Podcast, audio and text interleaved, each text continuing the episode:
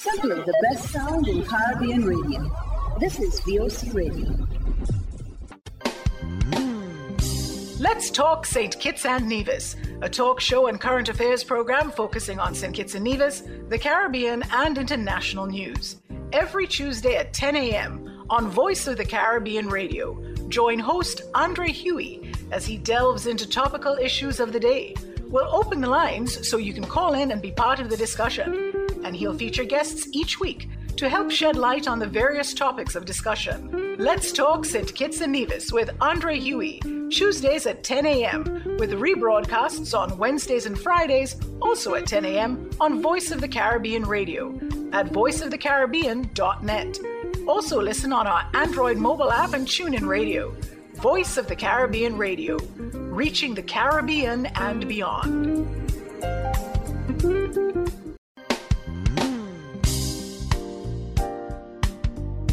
This is Let's Talk St. Kitts and Nevis here on Voice of the Caribbean Radio at voiceofthecaribbean.net. I'm your host, Andre Huey. On this week's edition of Let's Talk St. Kitts and Nevis, we're looking at the statement made by Minister of Tourism Lindsay Grant in response to his legal situation or potentially legal situation. As you know, a couple months back, he had an altercation with police officers at a night spot outside a night spot in Bird Rock, uh, where it was a video recording of him um, in that dispute with the police officers made was made viral. An investigation was launched.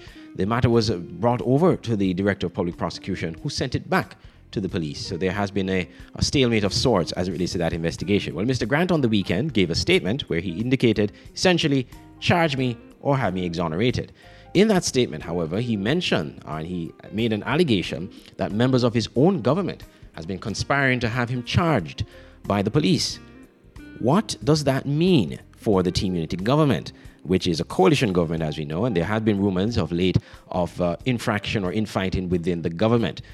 We'll be speaking with local political commentator Duncan Big Watley and uh, political commentator and analyst Peter Wickham from Barbados on that situation. All that's coming up on this week's edition of Let's Talk. Kitts Nevis. And in the second half of the program, we'll turn our attentions to the Ukraine Russia crisis. What does this mean for the world? And will diplomacy ever work to have this crisis resolved? We'll be hearing a full program from Al Jazeera on that issue. All that on this week's edition of Let's Talk St. Kitts Nevis. But first, we'll take a break and be right back. Voice of the Caribbean Radio, VOC Radio. Stay locked on. It's the new and improved SKN Newsline Android mobile app. With the SKN Newsline app, you can watch your news reports, the SKN Newsline newscast, sports, special features, and so much more. You can also send us a WhatsApp or call us directly.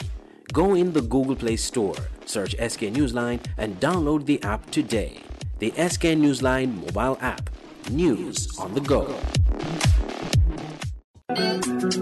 Online radio has never been this great. It's Voice of the Caribbean Radio at voiceofthecaribbean.net. Tune into Voice of the Caribbean Radio for great Caribbean programs news, entertainment, sports, and current affairs. Wake up each morning and be inspired with One Day at a Time with Kim Huey. Stay abreast with news across the Caribbean and internationally with the Caribbean News Hour and be entertained with shows like Reggaeville, Caribbean Classics, and Jive Music Show. Visit our website, download our Android mobile app, or listen us on TuneIn Radio. There is so much more on Voice of the Caribbean Radio reaching the Caribbean and beyond. Check website or app for program schedule. Want to buy some fresh fruits, vegetables, or ground provision, but don't have the time to go to the market or even to find parking? Look no further. Green Market and Delivery is your solution. Green Market and Delivery is an e-commerce store that sells and delivers local produce to customers It's in Nevis. Anything you purchase, you can get fresh from the market and delivered directly to your door log on to www.greenmarketskn.com. Click on the e-store link, choose your items, and shop away. We have a wide array of products from fruits, vegetables, local products, spices and seasonings, and much more. Save time and energy. Shop on greenmarketskn.com, your one-stop shop for fresh local produce. Stay abreast with news on St. Martin with SMN News. Visit www smn-news.com for up-to-date news, scoops, opinions, and hard-hitting facts. SMN News, we tell it like it is. Visit our website www.smn-news.com. If you're looking for a place to host that special event, conference, meeting, social event, party, whatever the occasion, your best option is the Millhouse Convention Center in Palmetto Point, St. Kitts. Located on the picturesque Garvey's Estate, the Millhouse Guest House Convention Center has enough space for outdoor events overlooking the Caribbean Sea. If you're looking indoors, the center is equipped with amenities needed to make your event a success. And by combining both spaces, you're sure to have a memorable event, no matter the occasion. Call the offices at Millhouse Guest House and Convention Center to book your next event on simply the most beautiful place in St. Kitts. Call 668 1392.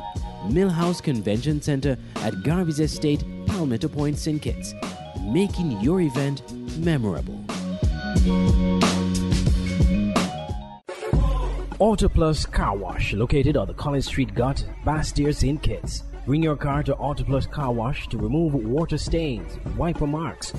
Get your doors, roof panel cleaned, seat floor mats, buffing, headlights, and engine wash. You get quality service at the best price at Auto Plus Car Wash. They really care for your car. Call 765-5140 or visit them on the Collins Street Ghaut, Basseterre, St. Kitts. Auto Plus Car Wash, where service is number one. The voice of the Caribbean Radio.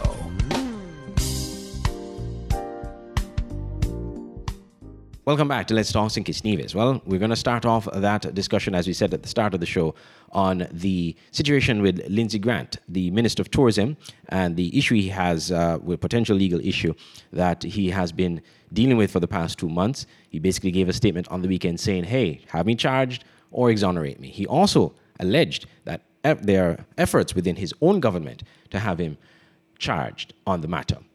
Let's hear the full statement from Mr. Grant, after which we will hear from Mr. Duncan Watley, political commentator. Brothers and sisters, fellow citizens, greetings. About two months ago, I was involved in an exchange of words with the members of the Royal St. Christopher and Nevis Police Force. The exchange was videotaped by one of the very officers involved and sent viral across the internet.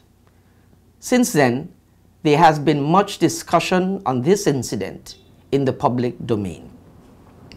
I am aware also that considerable political pressure is being exerted on the relevant authorities to charge me with some offense. I am equally aware that the name of my party leader, the Honorable Shawn Richards, was included in police reports on the incident, even though the Honorable gentleman had nothing to do with the matter and was not even present when it occurred. My information has led me to the inescapable conclusion that elements within the same government in which I serve are hard at work to not only orchestrate charges against me, but perhaps to achieve some narrow political gain by seeking to wrongfully implicate others. I wish to make it clear that I am confident that I am committed no breach of the law, and I and my many witnesses stand ready and willing to defend myself if and when any formal charges are leveled against me. But I have been waiting for two long months to allow the legal process to take its course. And to date, I am not aware of what is happening. However, throughout this period, I have said nothing publicly on this matter. Brothers and sisters, fellow citizens, I believe I have waited long enough I'm therefore calling on the authorities either to charge me and allow me to have my day in court or to exonerate me. I am well aware of the political climate in which we find ourselves today, and I'm also mindful of the Machiavellian efforts of a misguided few who, for personal power and self aggrandizement, continue to destroy the fabric of unity that we all fought so hard to weave. I assure you that this push for formal charges against me, just as the unfortunate naming of my party leader in police reports of this incident, when he was not even present at the time, has little to do with the law and has everything to do with the unfortunate politics of our time. Notwithstanding the political overtones, let me be pellucid. I have the utmost respect for the rule of law, for the maintenance of law and order, and also for the men and women in uniform who protect us every day. Our police and our security forces have always had and will continue to have my fullest support. However, I accept that the exchange with the police officers during the incident was unfortunate. I also accept that I am to be held, and quite properly so, to a higher standard of behavior than others due to my position. I accept that my constituents and the people of my beloved country expect only the best behavior privately and publicly from their elected representatives. While I have waited for two long months, and while I am ready, willing, and able to defend myself, I believe that the incident should never have happened, and for that I apologize publicly and unreservedly. I state to my beloved constituents in constituency number four and to the people who have reposed their trust and their confidence in me that their support is well placed. I have served you and will continue to serve you to the, vexed, to the best of my ability in good and bad times. This matter has been long overdue, and it is high time that it be resolved and that the political machinations behind it be brought to an end. I remain resolute that whatever actions are taken by the relevant authorities, I am confident of my name being cleared of any legal wrongdoing. Of that I am certain, and to that I am committed. In the meantime, I continue to focus unrelentingly on the purpose for which I was elected. I pledge my unwavering commitment to my constituents and to my country. May God continue to bless you and to bless our beloved St. Kitts and Nevis. That statement there from Minister of Tourism Lindsay Grant. We now hear from Mr. Duncan Big Watley, political commentator, on what this statement from Mr. Grant means for him as a, as a politician, but also the unity of the Team Unity administration. So we have on the line commentator, political commentator Duncan Big Lice Whatley. Mr. Watley, you would have seen what has transpired on the weekend, the statement from the Minister of Tourism, Lindsay Grant, who has been under fire over the last couple of months because of that incident with the police officers. What were your initial thoughts after hearing the statement? Morning, Andrew. Well, my initial thought was, why so long? Why took him so long to come forward and, and make a statement? Being an elected member of parliament. And then I listened and still not pleased with the statement that was made but at least it gave us an indication as to what is really happening within the unity construct and what is really happening, what is the the, the, the, um, the atmosphere. in our federation as is. What do you think he meant when he said elements within the government? Is he referring to cabinet members, or because government is a broad statement, um, or is he referring to? Some people are saying, "Oh, he's talking about the police," but he said government. So, wh- what do you think he was referring to, or exactly what do you think he was making mention of? And the thing is straightforward, you know. It is very much straightforward. It is from his colleagues in cabinet. He is referring to someone within his cabinet, an elected member, who he says he has reasonable inform- grounds and information, and we know what he's speaking about because there's no, right now there's no hiding as to the attacks that are coming um, from other factions of his of his government. So it is clear. I mean, some people, the naysayers, would not want it to happen, but that is a clear indication that there is internal fighting. That there is no if, but maybe. It is a clear indication that there is internal fighting, and so nobody need to make about the police. The police is not into politics, or the police ought not to be into politics. And so what he is saying is that someone within his cabinet, or some persons within his cabinet, is fight, fighting to have him charged and have him disciplined because that is a part of the the, the, the whole activity that is happening now. The, they, want to put him in a position where they can control him. And I said it before many times in my life. They want to put him in a position where they can control, control him. And so this is another attempt by his colleagues to, to, to compromise his, his position, his office. And by colleagues, I don't think you're referring to members of his own party. It would probably be from the PLP or the CCM.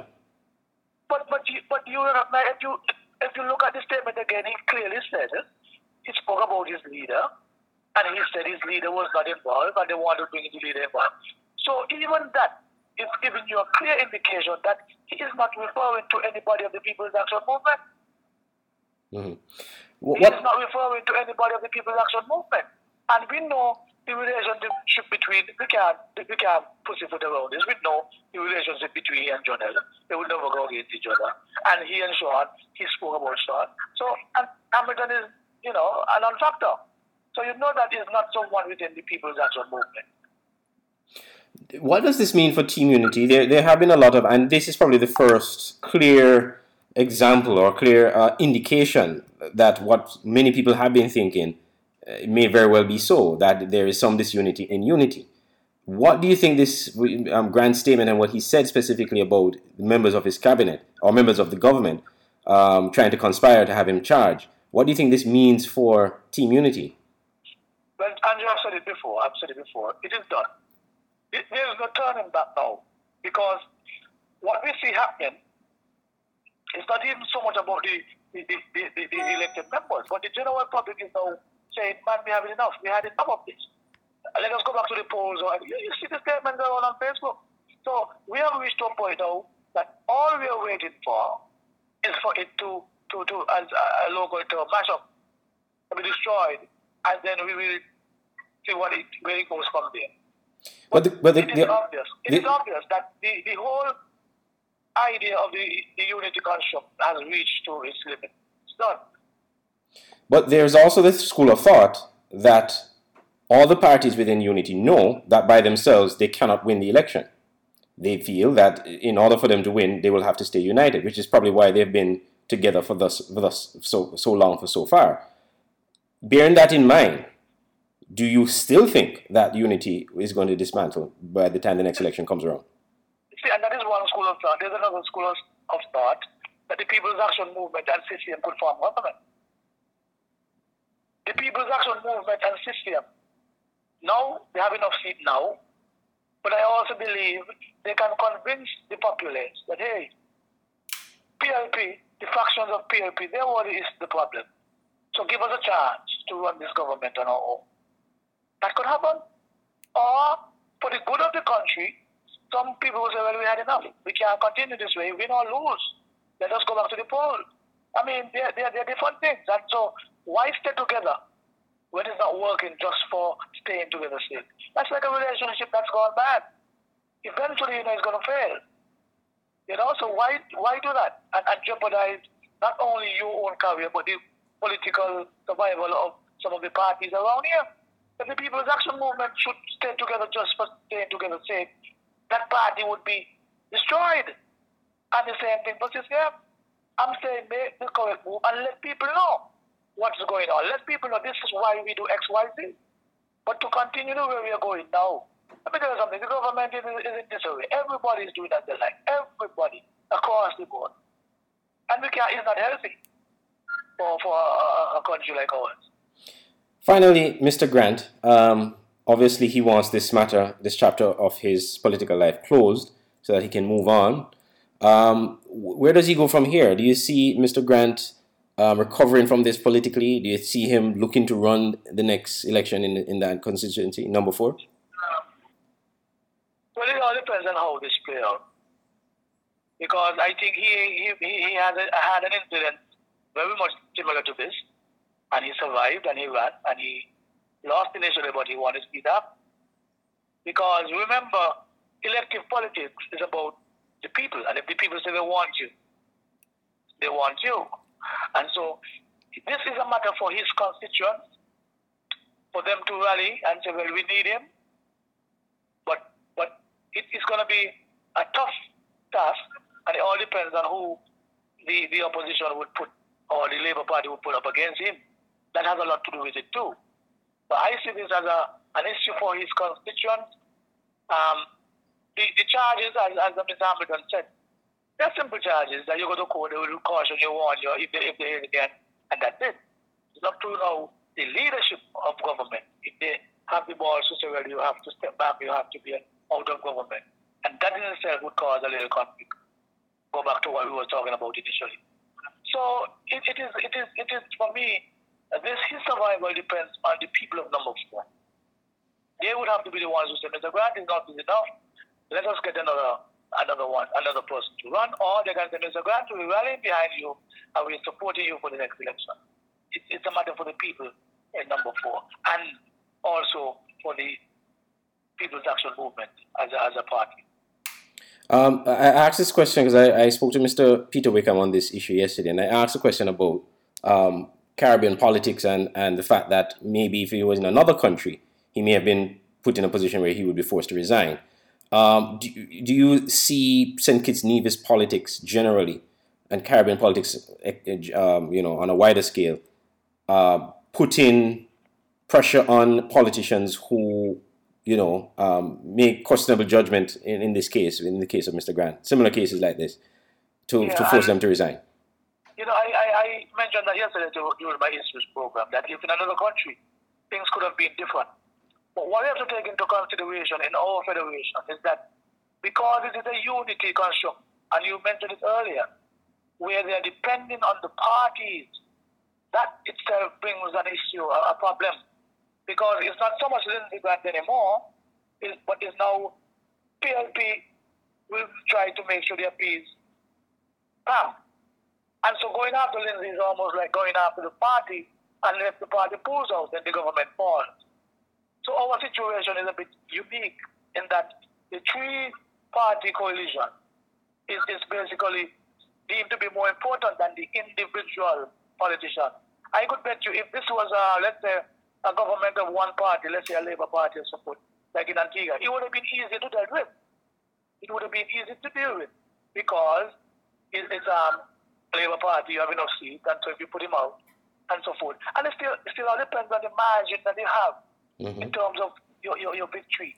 If you put out one person it would make the government unstable, they wouldn't do it. So it has to do a lot with the issue, the, the, the climate, and the, the situation as it is. And we find ourselves in a unique situation. That, that is why Mr. Grant has not been asked to sit back and resign. And I say yesterday, as I say yesterday, it's a difficult ask because here it is. Mr. Grant is a part of cabinet. And he's now they're still listening and making decisions based on a matter that in, involves him. And that is why it was it is instructive and important that they would have said, Mr. Grant, go home so long, relax yourself, you know, and, and we're going to deal with this, and then after that we'll make a decision. But he's still a part of cabinet making, and that is what makes it so difficult that he's a part of cabinet making decisions on something that in, involves him. That's Mr. Duncan Big Watley, political commentator, speaking to us on Let's Talk St. Kitts Nevis on the situation involving the Minister of Tourism, Lindsay Grant. We also spoke to Mr. Peter Wickham, political analyst and commentator based in Barbados, does, does a lot of work in the Caribbean in various countries uh, as it relates to politics, and he's quite intimate with the political situation here in St. Kitts and Nevis. We spoke to him about Mr. Grant's statement. So, Peter, you, I'm sure you would have heard the statement from, uh, and you have been following the, the situation here locally with Minister Lindsay Grant, and you would have heard his statement on the weekend where he essentially said, among other things, that there are elements within his own government that is trying to get him charged for the incident that occurred two months ago. What were your thoughts? What are your initial thoughts, first of all, after you heard the statement, and are you surprised by what he had to say? Um, yeah, I, I kind of heard the statement slightly different though. I, I listened to, to Grant, uh, Minister Grant, and I got a sense that he was saying that there were forces within the government um, that were trying to get him charged. But I read it differently. I read it to mean that perhaps there were forces within the police force that, that had that interest. Um, when, when one speaks broadly to government, it's difficult to know which entity one is speaking to. And I do uh, believe that there were persons, and that certainly is entirely unsurprising, uh, within the police force that would like to have him charged. Uh, but ultimately, um, the decision is made, um, well, I guess at a level where uh, one doesn't know what that person is thinking. So um, I don't believe that he is surprised, and I, I certainly am not surprised. Uh, when a minister uh, gets involved in something like that, invariably there will be questions of charges being raised. Certainly, the opposition will want to have him charged. Um, and it's, it's, entirely unsurprising in a place as polarized as St. Kitts and Nevis that within the police force there may be entities or persons within there that will believe that this is the kind of political fish that they would want to fry. So that's how I read it. Um, it's not surprising. Um, I, I guess it is being spun as a suggestion that there are persons within his unity government that want to have him charged. Um, that at different levels. I mean, and that's an entirely different matter. Uh, but I, I don't know. I mean, ultimately, if, as he is saying, it is not a charge that is likely to stand up, um, then he has nothing to worry about. Mm. Well, like others, I would have read it as the government, um, people in his government, and some people read it as in the cabinet that are actually trying to get him charged. So that, that's how I interpreted it, um, because I think he was distinct in terms of saying, well, you know, the the the police haven't charged him, but they're they're also he's he has irrefutable evidence that people within his own government are trying to get him charged um, or would want to see him charged. So if, if that were the case, let's say that's the interpretation. Are you surprised? And and who would really want him within his government? Because he's not certainly would be his own party. Mm. No, I mean, but if that's the case, I would I would want to, to be slightly more specific. And and honestly, Andre, I, I can't really respond to that. I don't really know who who would and, and why they would. I mean, there is a suggestion that within Team Unity there is this unity, but at the same time, that's not a, an issue that I would want to massage unless I have concrete evidence of such. No, if if he is saying that he knows of persons within the cabinet, that I mean, he would need to say this. Um, but to, to, the best of my knowledge, the only uh, entity that can charge him is the police force. I believe the director of public prosecutions will have a, a role in that, but I don't know that it is within the remit of anybody in the the uh, St. Kitts and Nevis cabinet to um, proffer a charge against him for something like that. Mm-hmm. Um, let, us talk about the incident. The the the minister, he will after two months, he has come out. He has apologized for the incident. Um, he, he did initial, initial uh, did an initial statement which fell short of that back in January. Um, do you think he handled the situation well, considering that it has allowed to fester for two months? He's still not charged, and now he's gotten to the point where you know, charge me or exonerate me. Yeah, no, I mean, but he had he handled it. He always, which I, I'm sorry, it's clear based on what he said that he doesn't think he handled it well, and, and I would be inclined to agree with him.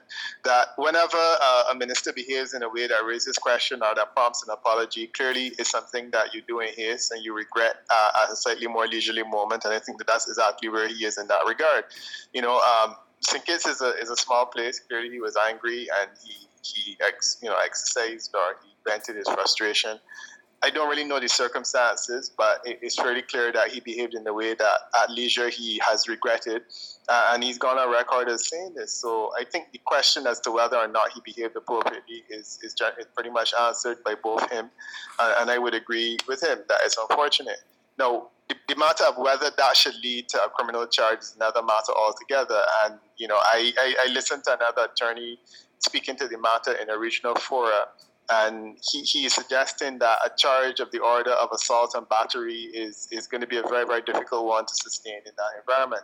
Um, I don't know what went on, but uh, based on what I'm hearing, it, it, perhaps doesn't rise to that level. So the question then is, what are you going to charge him with? Um, and I think that he, he is basically expressing a frustration that people feel as though look, they have something dangling over his head. And his thing is either charge me or, or, or, or don't, you know, and get out of the way. I mean, the, the reality of the situation is that he's not the first um, government official or minister that has spoken uh, with undue haste to the um, police force in, in, in St. Kitts and Nevis, and I expect that he won't be the last either. Uh, I hope that this is a lesson in, in all of them, or for all of them, that this is not the way that one wants to, to conduct oneself. Mm. The matter of the what matter of ethics in this case. Um, there, there are people even on the opposition I've said to the called on the prime minister to, to sort, take some sort of, sort of action. Okay, fine, he's not charged at this point in time. But do you think ethically the party or the prime minister, his party, that is the People's Action Movement, or the prime minister, um, as a member of his cabinet, should or do anything as it relates to a matter of ethics? But I don't know what they can do. I mean, the, the political reality of St. Kitts and Nevis is such that I, I don't expect that the government, certainly at the level of the team unity administration, take any action against him. Um, and at the level of the party, I don't know what power they have to censor him, or maybe they have already. And, and perhaps that's what caused the, the, the apology that was issued. So it's entirely possible that internal dynamics have already created a situation where he's apologized, but I don't know what possibilities exist outside of that.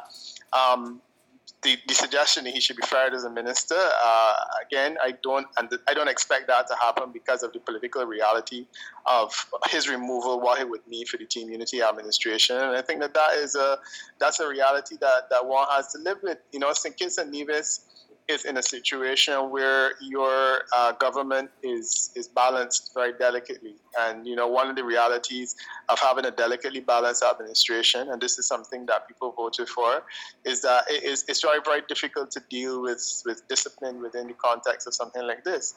Um, in the United Kingdom, and certainly your system is a Westminster system, you know, one would expect a minister to resign. And I think that in the UK, ministers have resigned for less. Um, I have, however, understood across the region that it just doesn't work that way in the Caribbean. Uh, we, have had ministers in Barbados who have misled Parliament and come back and apologize for having misled Parliament and not apologize. We have had ministers who have signed contracts um, in uh, Barbados dollars and then subsequently had discovered that the contract was issued in US dollars and they have not resigned. So in St. Kitts and Nevis, I'm sure that if you go into the, the minutiae of your governance over the years, there have been several similar offenses that have taken place. But we appreciate that we have a slightly different understanding of how political morality works in the Caribbean. Um, and my expectation would not be that he would resign over something like this. Uh, perhaps in the United Kingdom he might, but I, I don't expect that it would. Um, is it something which should be avoided and not repeated in the, in the future? Of course. Uh, and my sense is that that would be the role of both the Team Unity administration and his party to, to, to make that clear to him.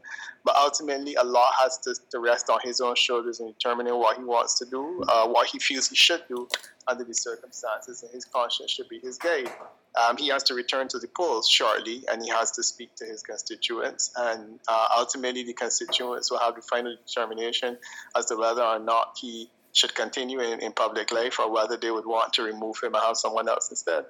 Do you think he should resign?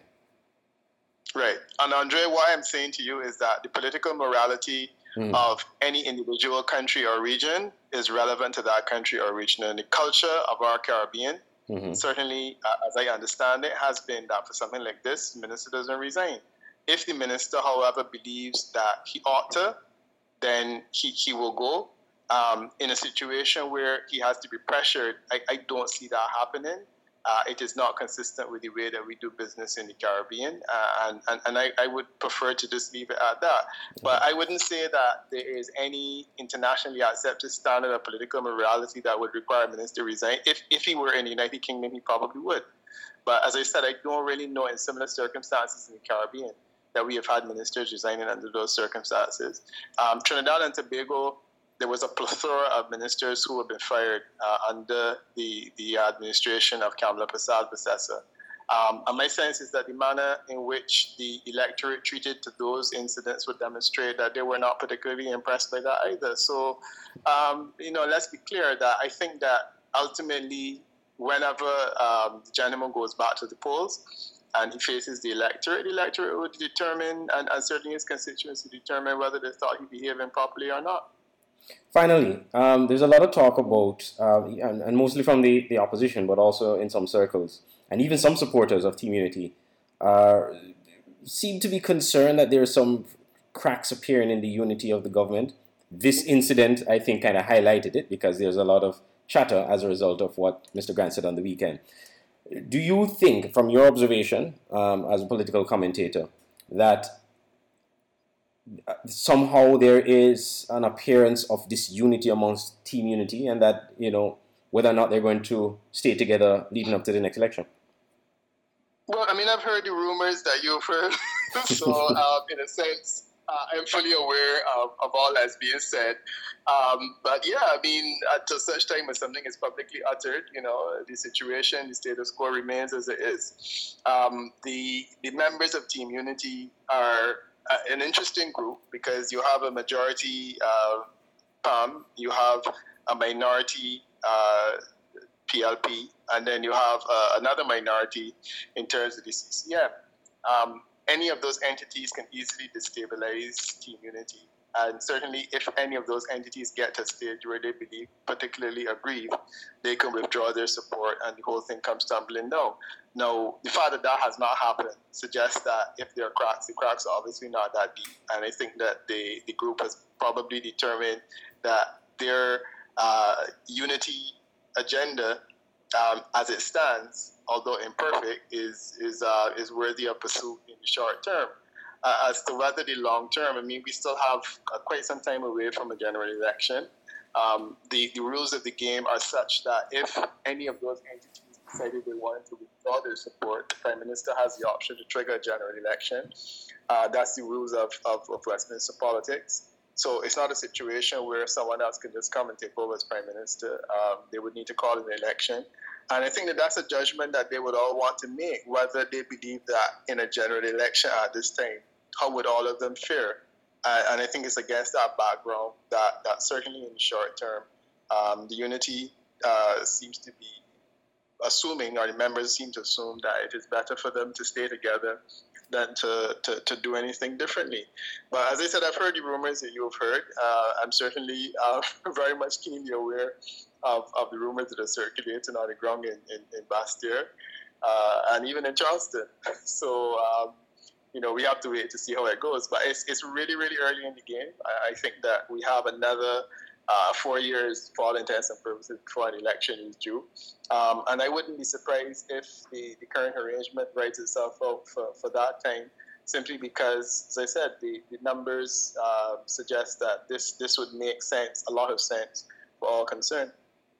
Um, over in Nevis, uh, the other party, NRP, had seats, then you would have a basis for negotiation. But the reality right now is any negotiation in terms of alternatives going forward um, would, would have to be with Labour. And then at any rate, um, once you have a change away from the current status quo, you will have a general election which could change everything. So against that background, I, I entirely agree with you that you know the, the status quo is likely to retain for the time remain for the time being, simply because uh, anything else would be uh, less attractive. Mm. Which, which takes me to the question, though, Peter, that okay, do you foresee a possibility where any of the current players right now could form an alliance with the Labour Party or NRP for that matter um, ahead of a general election, whether it be, well, most in this case, federal? But, I mean, I mean that, that's probably the more interesting question. And I can't see how an alliance with NRP would make sense unless people thought that NRP would actually win seats and that would actually have federal uh, influence and power. Uh, and I don't know that anyone is convinced uh, of that right now because the NRP, as it currently stands, is not looking as though it's likely to be able to recapture power in a hurry. So the NRP is uh, is a very very skeptical option, and I don't know that a politician will want to invest too much in terms of the likelihood that the NRP would emerge from an election in uh, Nevis with seats in a federal election. Um, that one I, I, I, can be absolutely sure of. Um, and then as far as Labour is concerned, you know, um, Labour has shown a disinterest in unity unless it has been absolutely necessary. And Labour, Labour governed in office on its own uh, until it was forced effectively to reach over to Nevis and to embrace um, NRP. They previously had an association with CCM years ago, and the, history of that is well known. Um, they have now pursued an association with NRP. My, my sense is that the association is entirely opportunistic. Uh, and my, my feeling is that I don't know that Labour really has a genuine interest in unity with anyone other than Labour uh, it sees itself as a standalone party, which was forced in the past to do business with someone else. But my, my feeling is that you know it isn't it isn't something that comes naturally to Labour, and they may very well be sensing the, the opportunities that they could could return to government on their own once again, and may not want to do that. Um, I don't see Dr. Douglas sitting down with with anyone other than uh, than certainly than than the NRP uh, and, and, even the NRP, one would wonder. Uh, and then, of course, we have new leadership now, but at the same time, you know, we can't dismiss Dr. Douglas's influence and all of that. So um, that would be uh, a peculiar thing. And I think that ultimately the question that you asked is really the relevant one. you know, would, would Labour um, be interested and, and would NRP be viable in a situation like that?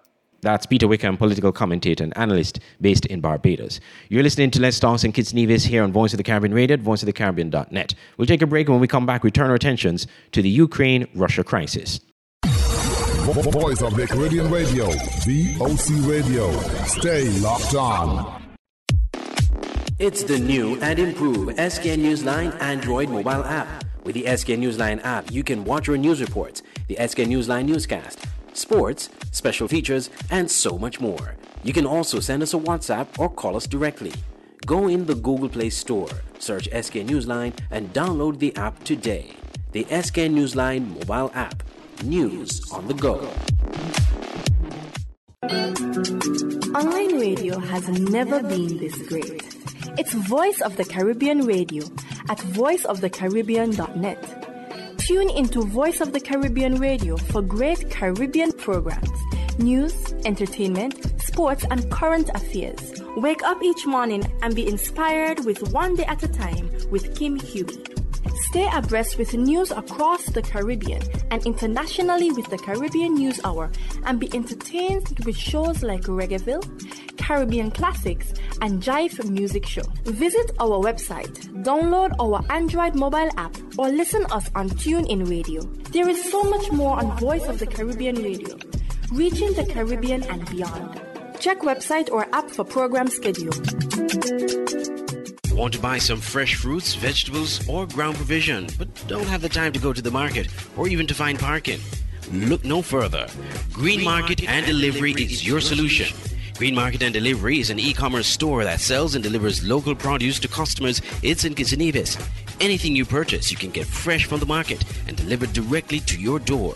Log on to www.greenmarketskn.com Click on the e-store link, choose your items, and shop away. We have a wide array of products from fruits, vegetables, local products, spices and seasonings, and much more. Save time and energy. Shop on greenmarketskn.com, your, your one-stop, shop for fresh local produce. Stay abreast with news on St. Martin with SMN News. Visit www.smn-news.com for up to date news, scoops, opinions, and hard hitting facts. SMN News, we tell it like it is. Visit our website www.smn-news.com. If you're looking for a place to host that special event, conference, meeting, social event, party, Whatever the occasion, your best option is the Millhouse Convention Center, Palmetto Point, St. Kitts. Located on the picturesque Garvey's Estate, the Millhouse Guesthouse Convention Center has enough space for outdoor events overlooking the Caribbean Sea. If you're looking indoors, the center is equipped with amenities needed to make your event a success. And by combining both spaces, you're sure to have a memorable event, no matter the occasion. Call the offices at Millhouse Guest House and Convention Center to book your next event on simply the most beautiful place in St. Kitts. Call 668 1392. Millhouse Convention Center at Garvey's Estate, Palmetto Point, St. Kitts. Making your event memorable.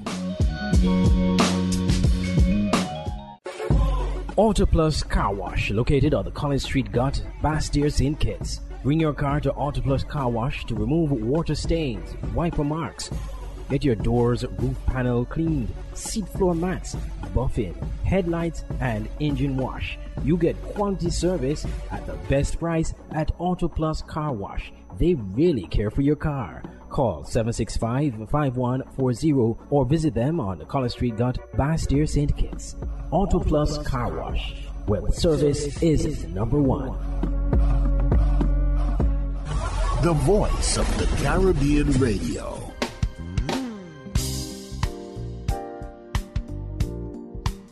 Welcome back to Let's Talk St. Kitts Nevis. Well, as we said before the break, we're going to turn our attentions now to the war in Ukraine. Russia has invaded Ukraine, as you know, for the past couple of weeks. And so we want to sort of get some insights into what's happening on the international scene where that is concerned. To do this, we join Al Jazeera with their program Inside Story. As Russia intensifies its war on Ukraine, leaders from the US, France, Turkey, and Israel step up attempts to stop the conflict. Does diplomacy still stand a chance, and what's needed for a breakthrough? This is Inside Story.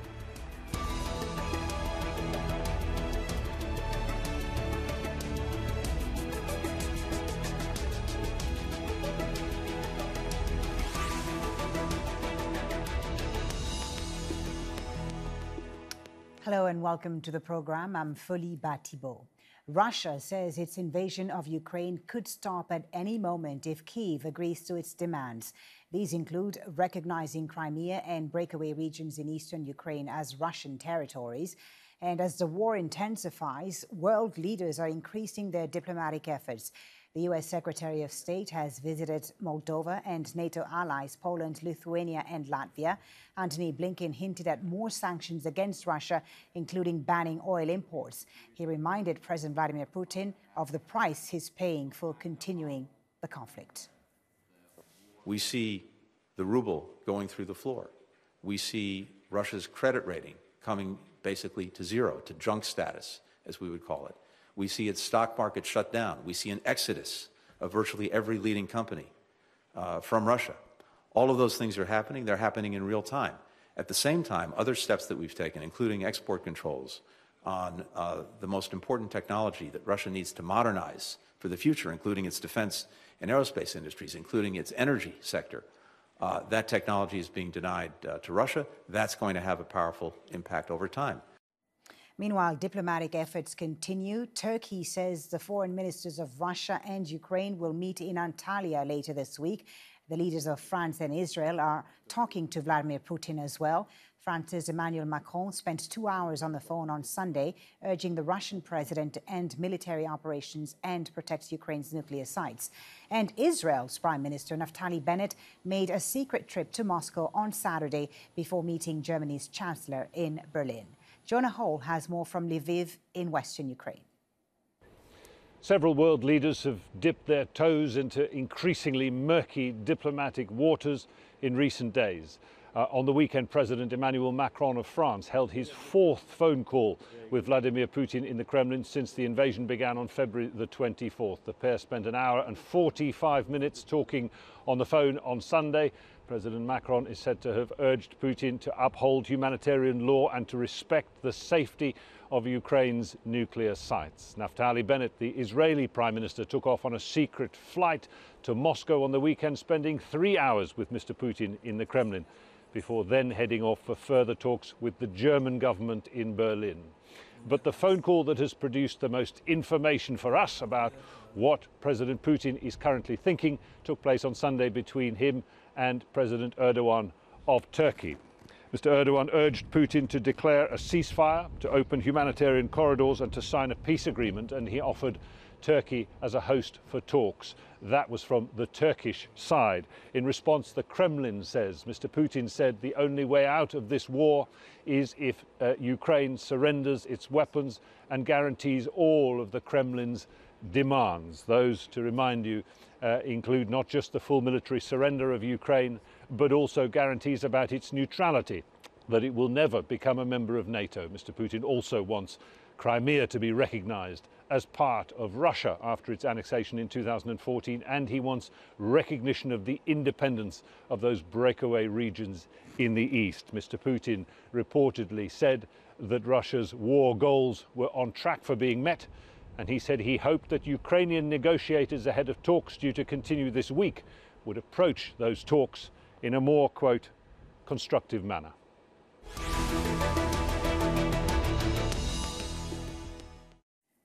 So, can diplomacy ultimately bring an end to the conflict in Ukraine? Let's bring in our guests for today's show.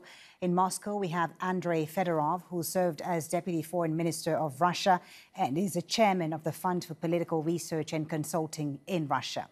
In Brussels, Karel Lannoo, Chief Executive of the Center for European Policy and Studies, and in Doha, Marwan Kabalan, Head of Policy Analysis at the Arab Center for Research and Policy Studies. Thank you all, gentlemen, for joining us on Inside Story. Andrei Fedorov in Moscow, let me start with you.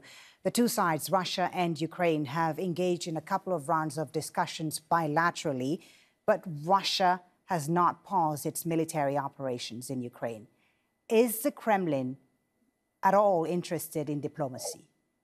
Of course, Kremlin is interested in diplomacy, but the problem is that uh, during this uh, recent contacts, which uh, took place, uh, there is one obstacle.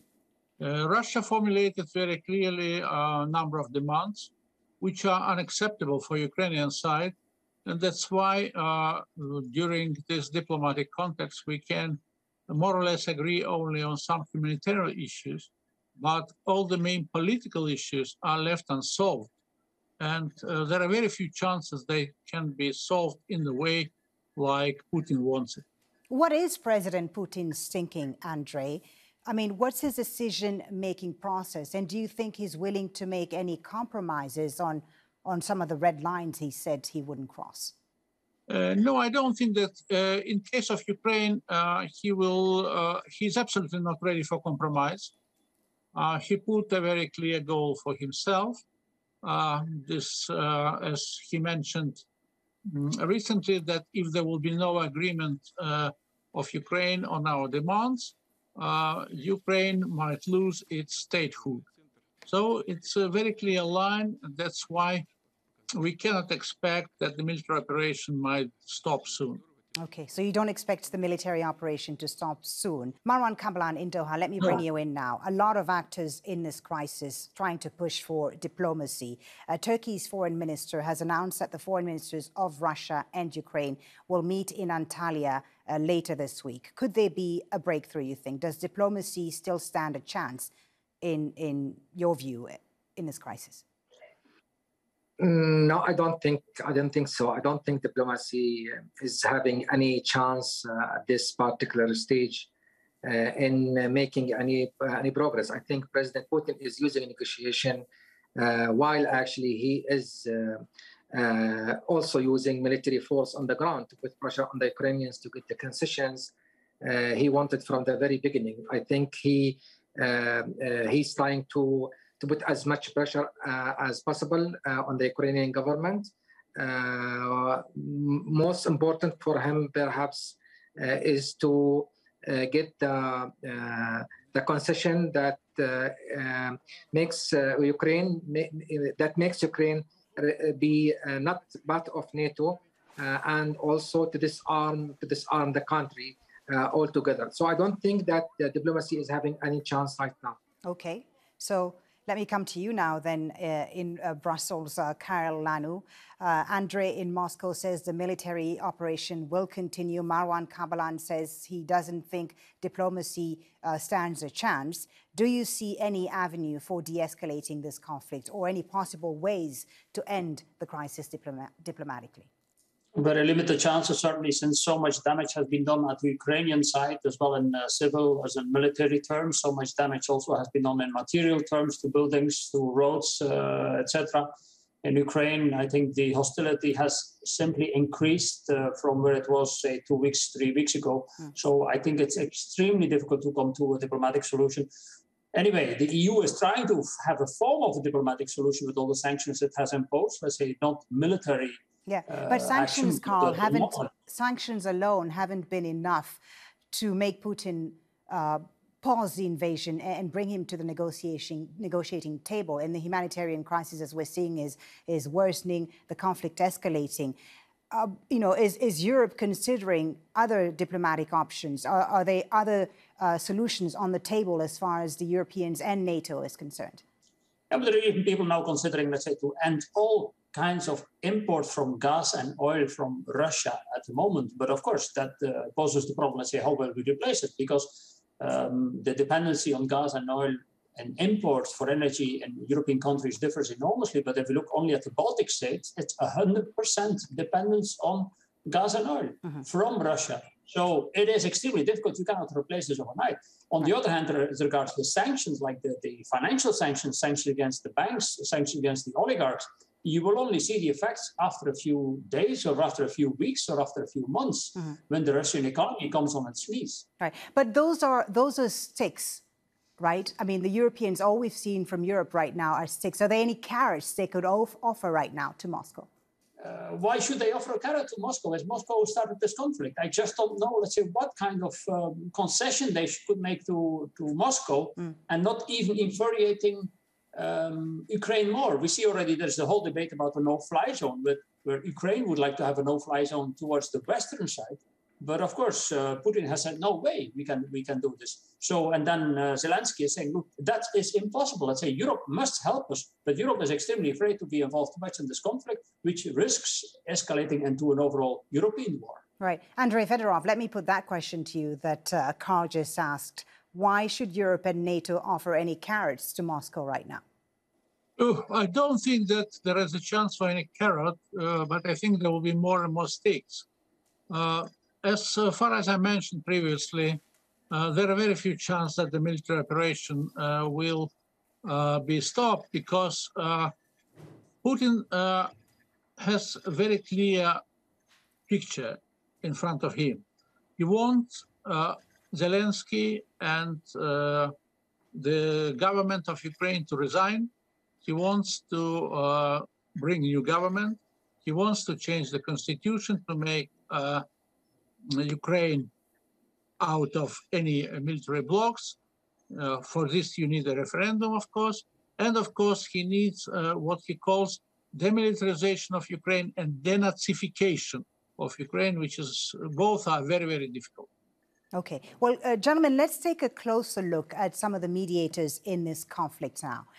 France currently holds the rotating presidency of the European Union. Before the invasion, President Macron took part uh, in negotiations that led to the Minsk agreements to secure a ceasefire in eastern Ukraine. Turkey has good political and economic ties with both Ukraine and Russia. Ankara called the invasion unacceptable, but opposes sanctions against Moscow. It's also sold drones to Ukraine, angering the Kremlin. Israel also has long established ties with both countries. About 200,000 Jews live in Ukraine, and some have already fled to Israel as refugees. And Israel relies on the Kremlin to help coordinate security in Syria. It also wants Russia's support for a tougher stance against Iran's nuclear program. That's Inside Story from Al Jazeera looking at the Russia Ukraine crisis. And that's how we end this week's edition of Let's Talk St. Kitts Nevis here on Voice of the Caribbean Radio at voiceofthecaribbean.net, reaching the Caribbean and beyond. For rebroadcast of this show, you can listen again uh, tomorrow at uh, 10 a.m. That's Wednesday at 10 a.m. and Friday also at 10 a.m. right here on Voice of the Caribbean Radio at voiceofthecaribbean.net. I'm Andre Huey. I was your host. Thank you again for listening, and do stay tuned to Voice of the Caribbean Radio.